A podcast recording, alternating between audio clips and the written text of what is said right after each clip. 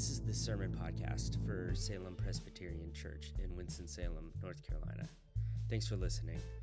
To learn more about our church, visit salempresws.org. That's Salem, P R E S W S.org. We believe preaching is best when experience is part of the larger drama of God's people gathering. Something spiritually unique happens when God's people are together. We meet each Sunday to let the liturgy shape us, to hear preaching, and to take the Lord's Supper. And these acts are more robust when done together. Usually, we meet Sunday evenings in downtown Winston-Salem at 600 Holly Avenue. We hope to return to that soon. And as you enjoy this podcast, we hope you'll come with us when we can gather in person. Okay. Yeah. So uh, first of all, um, why don't we meet on Zoom? Actually, two people have asked that, and I think it's a great question, and we debated it, and it's a great platform. And I have preached um, at RUF Wake Forest through Zoom, and it was wonderful. Um, but I think it's it's better when you have a set number of people and don't have as many visitors. Um, I would say if you if you want people to be welcomed in who who don't um, normally come or you don't even know whether they're going to be out there or not, I think this is probably a better platform. So for the sake of the mission of the church is why we chose this. Yeah.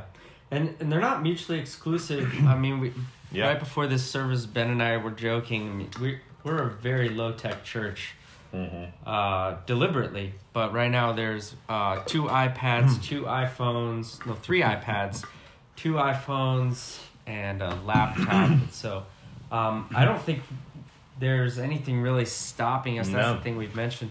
If I would love it if somebody wanted to host some Yeah. Zoom groups if you've got more than one device um, go for it i think that'd be awesome uh, we're just we're just putting the services out through youtube and instagram Yeah. particularly because they're easier for broadcasting and a little more stable uh, but uh, i would love it if people had Yeah. zoom and, on while watching the broadcast and could even Yeah. be typing with each other and also if you wanted to use uh, aol instant messenger Hmm. I'm just kidding. I don't. That's going back. That still exists.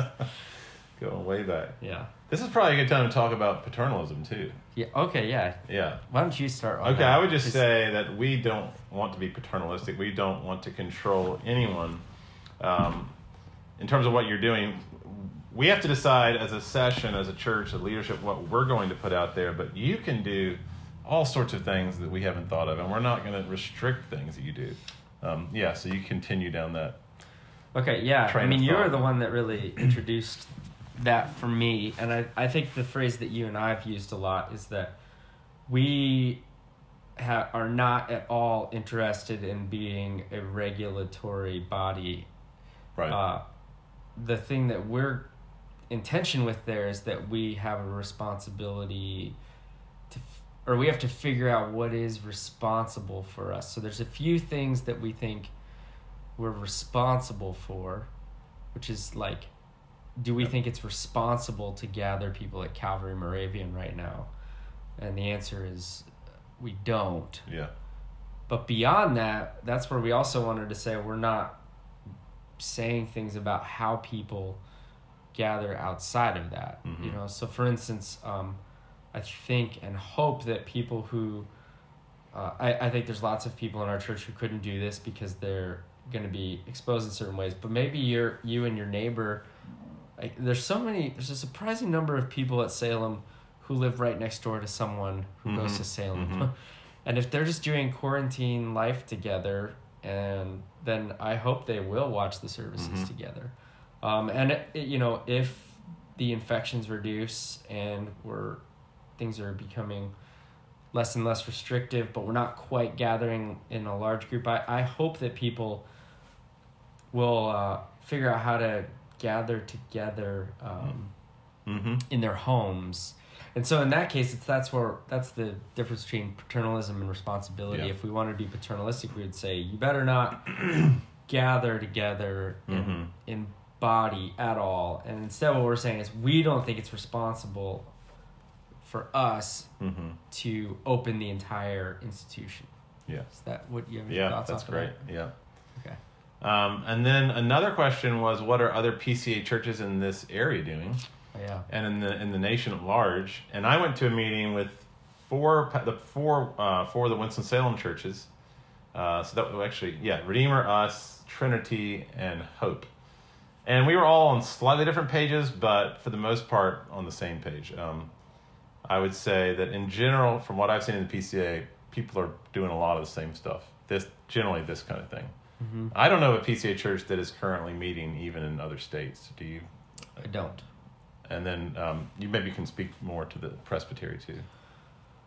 Yeah, I well, I actually don't know right now, but We did a Redeemer. uh, we we we know that Redeemer is um, in a somewhat similar position to Mhm. us. They obviously have their building, uh, which is different. Yeah. Calvary Moravian, not a PCA church, but also similar to us. Though they have not rolled out what they're going to do yet. Their uh, their elder board is meeting tomorrow night. Mhm.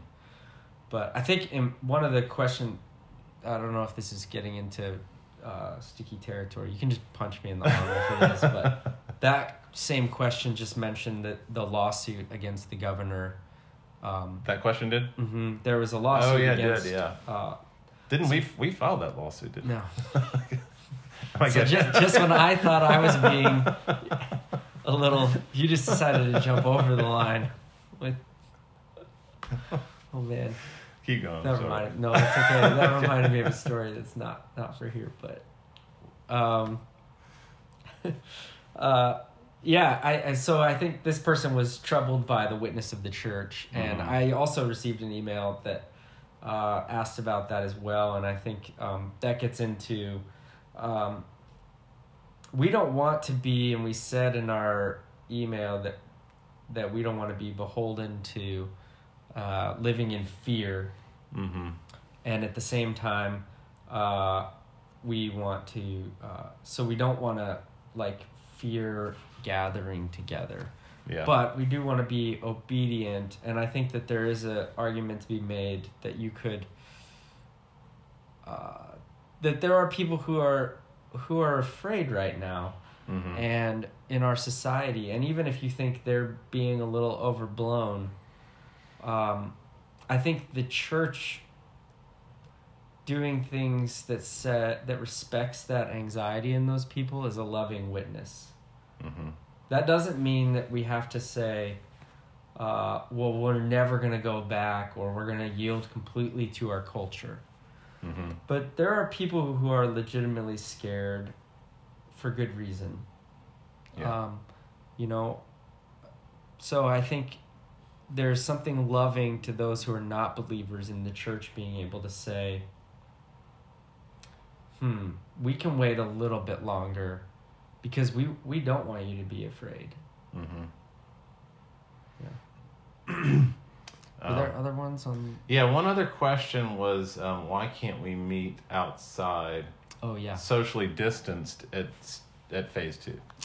Yes. So that, I think the answer is uh, we can and we want to. Yeah. Um, we that is a little finicky uh, from a couple of angles, like figuring out children, location, weather. So there's a lot of variables there. So we don't know if it's the best option for week to week worship, but we've committed already as a session Mhm. that when we're in phase two, you know, as soon as as early as June, we're gonna be we're gonna try to do some communion services that are outdoors in the flesh where I'm playing music, Ben's preaching, uh, and people can take communion so that the Mhm. service none of the service would be streamed that day. It would just be that you come and um, however you're comfortable, however far you are from people and Yeah. we don't know where or the exact date of that, but but we we want to do we that. We do want to do that. yeah. Every time we meet as a session, uh, we all agree that we yearn for communion, and we know that we're um, we are responsible for making a spiritual decision as a session to not be serving communion right now, Mhm. and that really weighs on us. So, uh, if you're feeling that, we're probably feeling that more than you are. It's because we know that's we're going to be the ones ultimately held accountable about that decision. It's very hard. So, Yeah. yeah. Have we gotten? I think I got some text, but Yeah, I've got one Okay. while you look at your text. um, this says, "Is the To whom should I send your message? yeah who did, to whom shall you?" I don't know why she started Oh, talking. she's got a very formal way about her. Um, is the session in complete agreement on the plan? Uh, th- I would say definitely. Uh, we met Yep. for.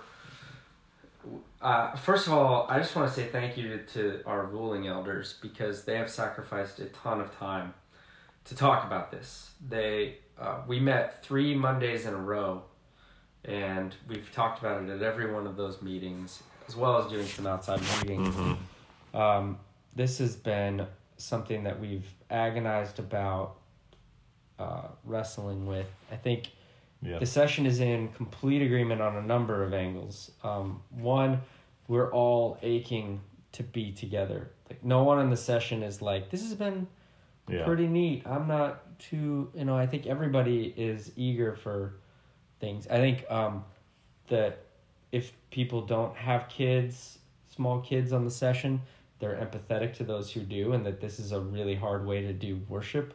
Um, I think that I know a lot of our session members have talked to people who are having to stream the service alone, and um, we talked a lot about that. So I mean, you, you should know that uh, we've talked about individual members a lot during all of these conversations. It was very relational. It was not some sort of board meeting. Uh, there was a lot of prayer and discussion and the reading of scripture. And I would say, for the most part, our conversations have been revolving around wisdom, not um, not matters of pragmatism.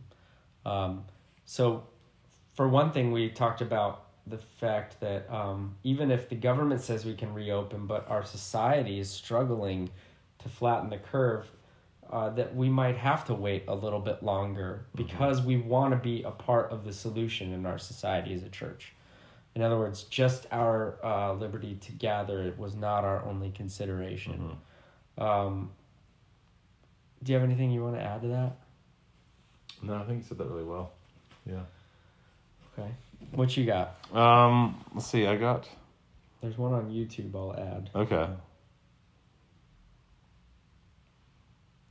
I just got a text. Someone said it looks like Redeemer is going to take their time getting back to the normal schedule. So I don't. That's not specific, but that goes back to the second question. Yes, I, I do think that um, if you're wanting to ask like what PCA churches in the area are doing, I think um, our their plan is more specific than ours. If you wanted to read, they I think they may have put out a document. Mhm. At least we read it. Yeah. Um, or we we our document um, was written in concert with Giorgio. He actually gave us his Mhm. before, so that was a really great thing. So shout out to Giorgio Mhm. and Yes, being thank you. Presbyterian and working together. So if you read their document, um, a lot of our information was based off of that. Mhm. I do have one here. Yeah. Uh, how does this pandemic fit into Reformed eschatology? Is this like one of the 12 plagues of Egypt predicted in the book of Daniel? You I think that that's a joke. Given the source, I know. I think yeah. that's a joke. I think that's I'm actually gonna- I. All right, so I'm gonna let's gonna let's try- do a mini podcast here. Okay. I'm gonna interview you. So first of all, can you define succinctly Ooh. for like a ten year old Reformed eschatology? what reformed eschatology means? Eschatology means how things are going to end. And so, one potential scenarios, if you've read Left Behind, that series of books. Um, Reformed eschatology is we have a certain way of thinking about how things are going to end and the end times. And that is that right now we're in the end times. We're not waiting for this thing to start happening. That when Jesus came, he brought the end times. And so uh, I like to think of it as like a, a tidal wave that's about to crash and you're feeling the first sprays of it, you know, if you're in that, if you're trying to surf it, you're feeling that huge wave already now. So the end times are happening right now. And uh, so a lot of the, the tribulation that we're in is the groaning of creation as the new creation is breaking in. And this old world that is, um, you know, governed by the power as opposed to God, um, doesn't like it. And so, yes, there are going to be lots of wars and rumors of wars. Um, but Reformed eschatology does not think that there's going to be this thousand year reign at some point in the future. That right now the And reign. that's a thing from the book of Revelation. yes. That thousand That year thousand reign. year we reign, believe yeah. that all of the book of Revelation Yeah. is is a metaphorical Yeah. uh, or figurative Yeah. illustration Mhm. of a true real historical reality. Yeah. Yeah. And a lot of it happened already uh, in the time when John was writing. Mm-hmm. So a lot of those things that happened in his time when he was writing um, in the first century with persecution from Nero, he's just saying those things happening now are going to keep happening till he comes again. And again, remember the crashing wave? He's pretty much here already. Like it's happening. It's so soon. And when that so that wave began with Jesus, and then when it crashes, Yes. will will we be raptured? no, Okay, the word rapture is not in the Bible. okay, The idea is not in the Bible, and so it's not true. okay. And that that that's gonna be new to a lot of. Yeah. That is probably surprising to people. Yeah. But if you read, it's not. That's not there. No. So it won't be raptured. We Right. won't be raptured, and will. Uh, the earth be destroyed and then we become celestial floating creatures No, but it does say um, that the elements will be melted down, and so something you know. there's a transformation There's some transformation when Jesus comes down, but but we don't go up. We don't get beamed up to a non-physical world. The heaven comes down to earth, and and this whole world, uh, the world will be filled with the glory of the Lord as the waters cover the sea. Yeah, and and like uh really it's that um this dimension is not perfect but the dimension where god dwells is yes, and they come together yeah, and that's what Yeah. the wave is and so right now creation is groaning Yeah. including the cre- coronavirus yeah, but we also have hope yeah, because yeah. jesus the wave is already moving and that's not a scary that's sh- i a- guess that's what i'm good trying to get It's at It's- yeah it's not like because tidal wave i didn't realize this you and i If you're a great surfer, it's maybe like a really perfect. We are like way getting off topic, but I love this. Um, you and I both did not grow up in the church. If people Right. didn't know that, so I became a Christian when I was eighteen, and you became a Christian. 21. Yeah. So I only learned like two or three years ago that people have a lot of PTSD from Left Behind, like Yeah. children. I didn't know that. Yeah, I always thought Left Behind does. was fun, funny to make Yeah. fun of, like oh Kirk Cameron, and like if you're, or like the the yeah. Anyways, Yeah, um, but but it, there is a lot of fear in people about the end times and rapture and yeah, um, and that's not biblical. We did not. Someone actually asked, "Did y'all consult consult Kirk Cameron before that answer?" And I'm just gonna go ahead and and say we consulted uh, John Calvin. and then NT Wright. Mic drop. Yeah. um, we have a couple more. Someone said it's taking everything in them not to send funny questions. I think they should. I was just gonna text that person. um, we have one from YouTube that I will ask. Um, where should I put it? Okay. What's the theological significance of communion? Why take it each week? Mm. Why can only ordain an ordained Oh, yeah. minister administer communion? and why haven't we created a drive-through delivery of the body? So I I'm gonna take the last one if that's okay because I think the first three, um, I would say, in this time we probably can't address it as well as we did Isn't that available? On, and that's a vi- yeah, yeah. So we did a whole Q and A like this, uh, from, uh, I don't know, six weeks ago maybe. Yeah. And uh, we we went into all three of those uh, first three questions about ordination, the significance of communion as a sacrament, and why we believe that you have to be ordained or should be is probably a better Mhm, way to put mhm. it. Um, but I think the why haven't we created a drive Yeah, that's a through one. delivery of the body is a good one because we've actually talked about that. Um, is that what our solution is to the current phase that we're in? And there's a couple of reasons why we haven't, but I think the two really significant ones are that. Uh, well, let me just start with the historical side of this for us as Americans, which is that if you grew up, if you didn't grow up in Scotland, in between the fifth or or uh, or Belgium, Yeah, or, the uh, Netherlands, that the Netherlands, yeah. uh, Switzerland, oh, in the last five hundred years, which I'm guessing is a lot of you. you didn't grow up. Then your view of communion is probably quite warped from what the historic church believes, and that's true of me too.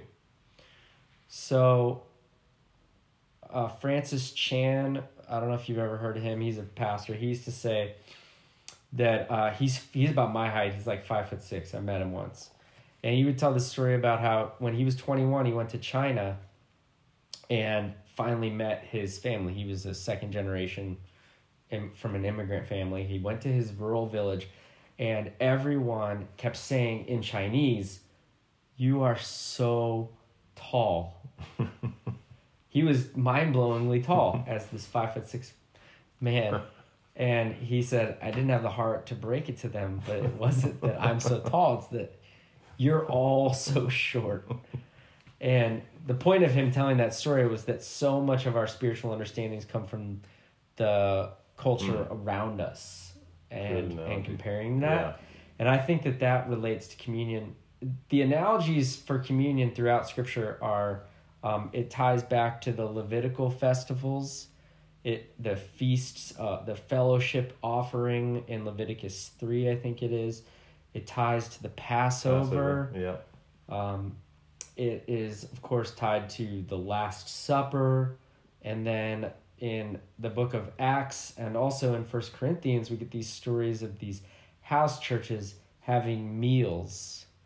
And that the and so it is a feast, it's a meal that Mhm.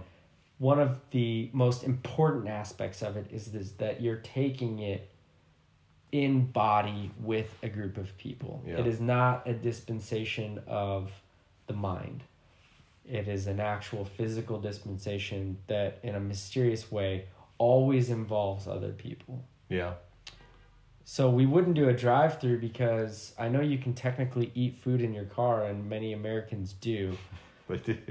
But that's not a feast. No, Yeah. no one. No, I've never been to a wedding where the reception, where the cake was handed out. Now, of course, maybe that is how weddings are happening during the coronavirus, but I think that um, since the Lord's Supper is yes a means of grace, but also a huge signifier of the future feast that we will Yeah. have with Christ then we have to honor that in spirit by actually having a meal Mhm. together that is preceded by Mhm. hearing each other's voices together and the preached word together. Yeah. You want to add to that? Yeah, I would say um, weekly communion in Acts two forty two through forty seven. They broke bread. Uh, it sounds like regularly, not just once a month, not just you know once a year. I think it was regular, weekly on the Lord's Day. At First Corinthians eleven, Paul says when you come together, you know you you're you're supposed to do this. He talks about the Lord's Supper when you meet. So I think the scriptures teach that. Um, I know John Calvin believed that, that, that you should serve it every week. Um, it was stopped mostly in the Middle Ages, partly because I didn't want to serve the wine because it cost too much. Um, I would say that the the togetherness of it is is also important. It's part of the symbol, just as the wine and the bread are part of the symbol. So if you dropped it on someone's doorstep and they ate it alone, it's not the full. It's not the symbol. The sim the sign is not being represented. Mm-hmm. Yeah. Um, just like if you pulled out some bread and had some wine in your in your fridge and just took them, that's not the Lord's Supper. Yeah. So it's not about the elements themselves. That's uh, I believe that's an error that a lot of Catholics fall into in their thinking that it's actual super like superstitious about those elements. Yeah, and the only other thing I'll mention, and this this was on the little podcast that we did on this, which I, I would recommend you listen to, is um, I mentioned a story about how the the thing that really altered my mind on this. Well, let me just proceed it quickly by saying that one of the things that I think has helped our session is that uh, some of the guys on the session who grew up in PCA churches have a view of communion to me that's really beautiful and made me realize that mine is somewhat undeveloped, underdeveloped. Um, and I really trust them because when they start talking, I'm like, wow, that they've been doing this for their whole life, whole lives since they uh, confessed that Jesus is Lord after their baptism. And their view of it, they can't the idea of like the drive-through thing it's it's not even that it offends them theologically or it's not right. It's it's really like uh they can't imagine it. It's like it would be like playing basketball on a grass hill Mm-hmm. it's just something that to them it's just that doesn't make sense it's it, it's just it's not sensible it doesn't it's just dissonant Yeah. and uh, our church in Boston that I mentioned last time, uh, they used to tell us to talk to each other during communion um, because they wanted to teach us that, you know, the Lord's Supper is a supper, it's a banquet feast. There's no example of the Lord's Supper being this thing where you get your individually packaged item that you return to your seat and then with sober mind you quiet yourself and hope to conjure some sort of Mm-hmm. uh, special message from Jesus. It's a feast. It is Yeah. communal, and so we're not living a feasting or communal Mm-hmm. life. If I can just add one thing about the why ministers only, we I get that a lot. Um, Yeah. Because of the answer is because of what we just said. Because it's not intuitive. It's not easy. Um, the question almost assumes that anybody could do this. You know, like um, anybody could bake a cake, and it's, it's just not. It's something that takes a lot of theological wisdom, and um, so, for instance, uh, you might have one communion server in a house somewhere that would say, you know, anybody can take this. Yeah, you want this? Come on in. Or another that would say, unless you have lived a perfect life this week, you are not allowed to take this. Yes. And those could easily happen. Or somebody might say, let's just do uh, chips, uh, nacho chips, and Coke. I mean, I've heard that that's happened. And these are just all ways that it can really go wrong. So, Yeah. That makes me think of uh, just to bring some something uh, from the higher culture in Mm-hmm. from the office. There's uh, there's an episode where they're trying to explain to Michael that he cannot use the warehouse equipment. and it doesn't and he doesn't understand why he as the boss cannot use the warehouse equipment and it's because he does not know how to operate forklift or the baler you know and they they keep saying you can't use the forklift and he says i can and i will. Or uh, he talks about using the baler and he just says it's a big trash compactor. And they say no it's not. It can crush the human body. And i think you know those are good examples because i don't think that a forklift or a baler for instance are not things that uh, you necessarily need to have a higher education or it doesn't make you better than someone. Right. It just means that you've learned how to not harm people and i really think that that is Yeah. what's going on with the lord's Yeah. supper we're not in some priestly class yeah. or anything. It's that um, there can be great harm done. And that's why the Lord appointed elders. And you can read the pastoral epistles to get Mm-hmm. Yeah. more context for that. Yeah. Um, Got other ones? Somebody said, "Whoa, baking take baking cakes takes skill." So I apologize for that analogy. Oh, I thought you were saying that you, not anyone can bake a cake. It's not as easy as just baking a cake. Oh, well, then I agree with this objection. I'm at the kind where you like you, you, Betty Crocker Yeah. box. I, I don't know, man. I was on thin ice. I, I now challenge you to bake a cake for next week. So when I eat it. come in here, I'll have a cake. We'll eat a cake. There's a request for us to do an open Q and A with Every any week. questions. Well, and that too. What do you think of in No, the like next, right now. No, just maybe in the next week or two. Yeah, that What would be good. What if we do a Q and A about all theological questions? And we can have the cake at we'll that. eat cake, and you're gonna bake it, I'll make it. And I can't use a Betty Crocker. and Margie can't help you. Okay. Cooper and Ricky can. Okay. Cooper and Ricky. Yeah. Cooper actually can. How's Ricky in the kitchen? Yeah, he's got an apron now. He so- does. and He's a the- little chef's hat. This is their dog, by the way. That's their dog. Yes. Okay, I think we've gotten to everything on. Somebody did ask about the rapture, but yeah. Well, what does that verse mean about one person taken up and another left behind? Matthew 24. And I would say that was uh, Jesus talking about when the Romans come and uh, they're going to destroy um, Jerusalem. They're going to they're going to destroy the temple, and when that happens, it's going to happen really fast. And so you might be out in the field, you look back, and next thing you know, your your child's gone, or you know your parents are gone.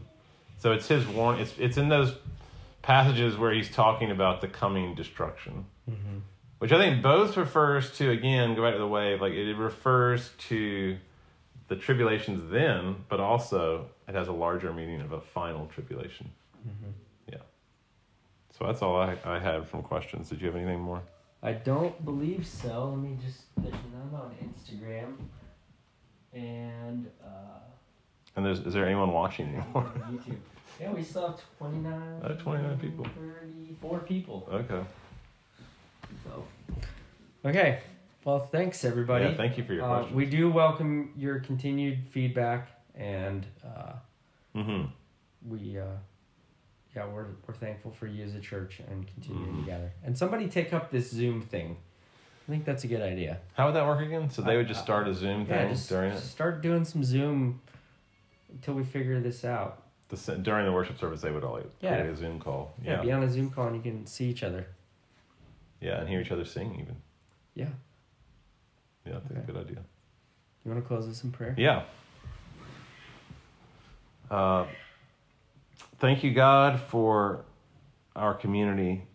And it does feel like there's some semblance of it just in texts and questions and people watching and um, this kind of feedback.